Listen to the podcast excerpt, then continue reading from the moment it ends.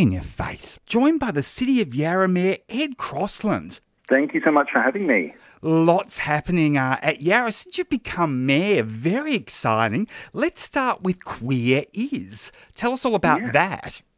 Absolutely. Well, Queer Is is a new campaign that aligns with the 2024 Midsumma Festival, and it's to shine light on members of Yarra's LGBTIQA plus community and celebrating the diversity, joy, and strength of these communities.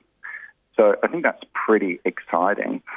Uh, it, it seeks to champion and explore Yarra's diverse communities, as just touched on, but asking them what it means to be queer in Yarra telling their stories and sharing their experiences in their own words through a series of street posters and online content. So it'll be running alongside Midsumma, and it features Yarra residents, visitors, artists, and members of the city's many queer community groups. Look, it's so important to showcase the diversity of the queer community in Yarra and to tell those stories which are so often hidden unless they're given a forum. And, you know, representation matters. Absolutely. I think it's really important. I think it's a really exciting project. So it's fantastic to see that uh, happening right now. And the timing with Midsumma, absolutely fantastic. Look, last time we chatted, you talked about um, a new a new project looking at the uh, queer history uh, and queer landmarks, particularly in in Yarra, and preserving them. Looking at how that can be done. How's that hmm. progressing? It's coming along. Uh, so a lot of work has been undertaken thus far. We've had a lot of community input, which is fantastic. Uh, it's currently sitting with the officers that are working on it, and we're hoping it will come back to us really, really soon. There has been a presentation to the Rainbow Advisory Committee that we have at Council, and they're able to provide a bit more feedback to that. So I'm very excited for when it comes to us. Uh, there might be a, a a staging of how it's delivered. It might be what we can do immediately, and some other aspects that might take a bit more time, a bit more work, and we might need to engage with the state government on to address. So overall, I think it's really awesome. Well, that link with the state government is incredibly important for funding to help, you know, keep businesses afloat because some of these places of significance, some of these landmarks, they are businesses, um, and mm. if they collapse, then you know that that hurts the community. That hurts community connections. The classic example, of course, that you talked about last time was Club 80. Absolutely, and we're seeking to find ways of keeping those businesses in Yarra and that, I guess, is the point of difference from where work on this has been done before. We're not aware of any other council that's done something like this. We're looking internationally to find reference where possible. And that's part of that conversation that we have to have with state about providing space, ensuring that continuity, and keeping businesses in Yarra that are really important to the queer community. So we continue to be that nexus and that hub for not just Melbourne, but Australia more broadly.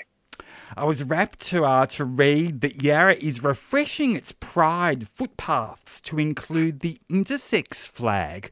Uh, long overdue. Yes, it's very, very exciting. Works have just finished being undertaken. I'm going to actually, after we finish on here, head on over to check it out myself. Um, I've seen it being developed over the last few days, and it's really exciting.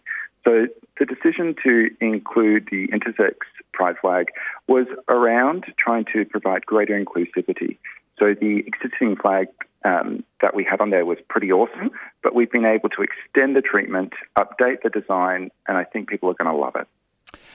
The City of Yarra is very proud and open about its inclusivity towards the LGBTIQA plus community.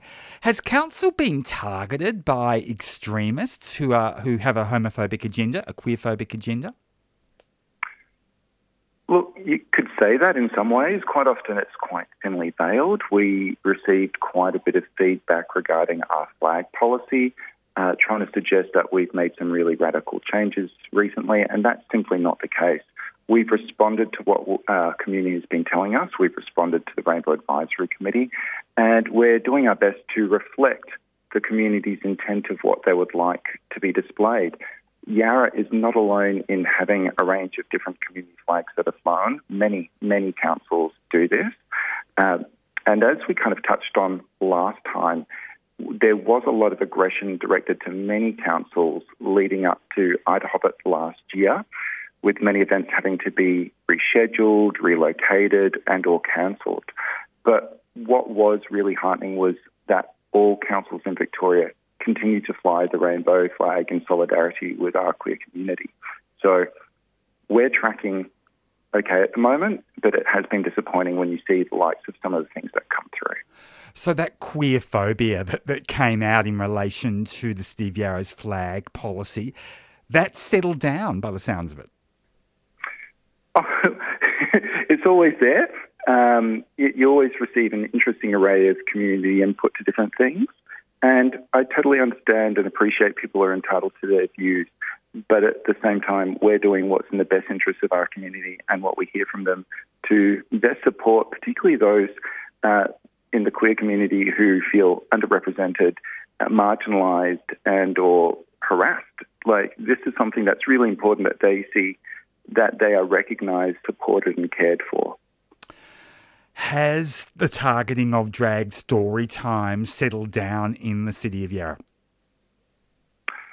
Well, it's always going to be an ongoing thing that we check in on uh, to make sure that we're on top of things. We're continuing to deliver everything that we normally would. Uh, we're big supporters of the LGBTIQA plus community, and we're not planning on going anywhere. Of course, the City of Yarra has a strong commitment to First Nations people and the Indigenous community. There's incredibly significant sites in Yarra. The City of Yarra is very supportive of the community. You must be incredibly disappointed that the, uh, the, the state opposition in Victoria has withdrawn its support for the treaty process. Uh, and it just seems to be political opportunism. Look, Yarra has a history here where we, as you've touched on, have sought to support wherever possible First Nations people, and that included being the first council in Australia to no longer hold um, an event marking Australia Day on the 26th of January, because we see that as a day of importance for First Nations people. It's been a long journey since then, and I'm very pleased to hear how many other councils have taken the same move since and also the number of councils that have made a point of doing things differently on that day as well. We're going to continue to do what we can to support, recognise, and really shine a light on the value of the input of First Nations people to Yarra and how we can continue to support them in whatever way possible in future. But you must be disappointed that the state opposition has withdrawn its support for the treaty process in, in Victoria. What are your thoughts on that? Well, yes, given our position, I would say very much so. Um, I would hope that they would reflect on what that decision is based on. You've certainly hit the ground running as the mayor of the city of Yarra. What's the experience been like for you so far? It's been pretty much a whirlwind uh, since being elected. So I transitioned out of my other role.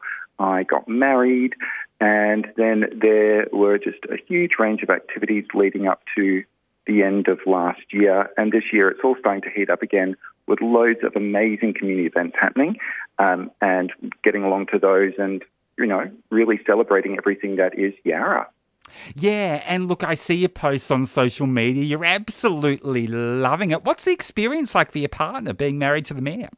uh, well, it, I think he quite enjoys it. Uh, whenever he gets the opportunity to, when it's a community event and public can attend, it's something that I think he really enjoys being able to see that side of you know my life and what I'm doing with council, and being able to connect in that way. I think it's really fantastic. Um, yeah, really, really supportive. You are the first openly gay mayor for the city of Yarra. I know there's been queer queer mayors before you, but you're the first openly openly gay one. What's the reaction been like from the gay community when you go to venues, when you go to community events? Because, um, you know, once again, representation matters. Uh, I agree. And look, this term of council, uh, we've had four mayors, me being the current mayor, number four, uh, three of which are queer. We had Gabriella De Vietri, who's now the member for Richmond. We also had Claudia Nguyen, uh, who was the mayor last year. We also had an amazing ally as mayor in Sophie Wade. As the first gay male um, mayor of Yarra, it's been really interesting going to events as well because you, people will note it because they'll be like, ah, that's right, that's who you are. so that's always just a little bit interesting, but it's also nice because it means people are feeling that they're seen and that they have the opportunity to be represented very much directly through having a gay um, mayor at this time. I know it's early days, but you are up for re election later this year. What's it like being mayor during an election year? It's going to be an interesting year. We've got lots of stuff that'll be coming up, uh, including moving to single member wards. So, right now we have multi member wards. We've got three wards in terms of Nicholls, Langridge, and Melba Ward, where you have three councillors per ward. Under a single member ward structure, you'll have one councillor per ward. We'll still have nine councillors, but there'll now be nine wards. So that's a transition that we'll be planning up to, which will commence with the next term of council. So there's that. Uh, it's going to be really interesting seeing what happens this year. For me, what I think is really important is that we continue to deliver a fantastic service from council, continue to work on financial sustainability and getting really good outcomes, and overall setting up the the council and the community for success.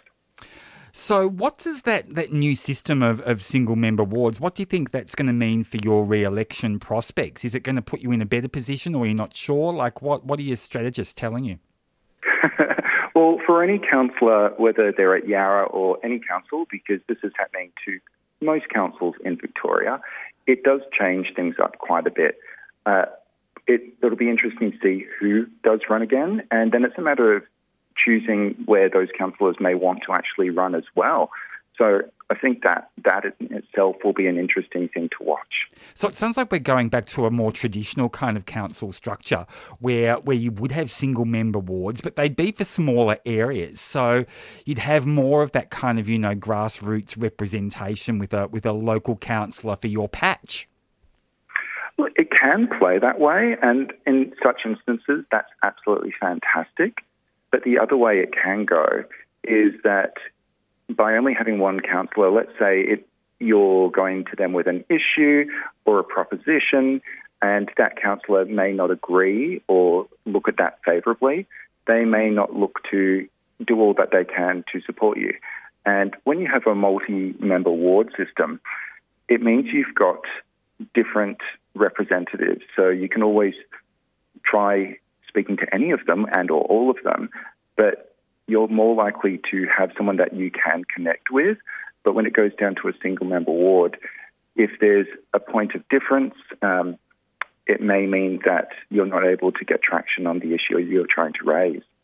Yeah, or if you've got a dud council, it's just not very good at anything. It's a bit of a problem, isn't it? can be challenging, I would say, can be challenging. So, where are you going to run specifically for, for people who have got a keen interest in this local area? uh, watch the space. We will see in due course. Uh, for now, my main focus is being there and getting the best possible outcomes that we can right now. So, what are some of the other priorities we're going to see you act on in the next few months? Well, we're going to have consultation within, you know, a few months' time regarding the 24-25 council budget.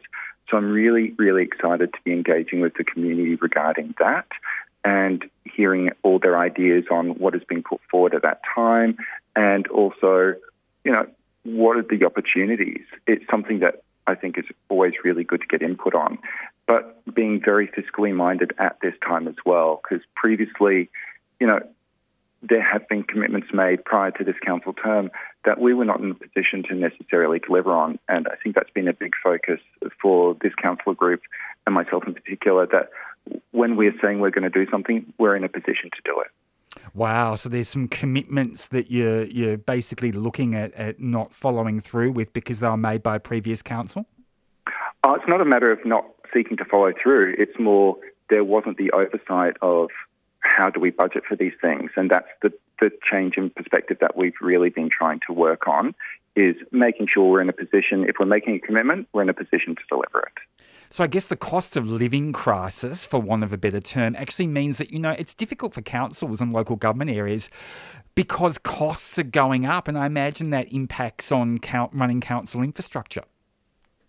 Absolutely. And so that's something we have to be very considerate of in terms of where and how we spend our money and what's available to us to do so. So it's an always an ongoing challenge that's faced by us and all local governments. Mayor Edward Crossland uh, from the City of Yarra, great to talk to you on 3CR. Thank you so much for having me. 3CR.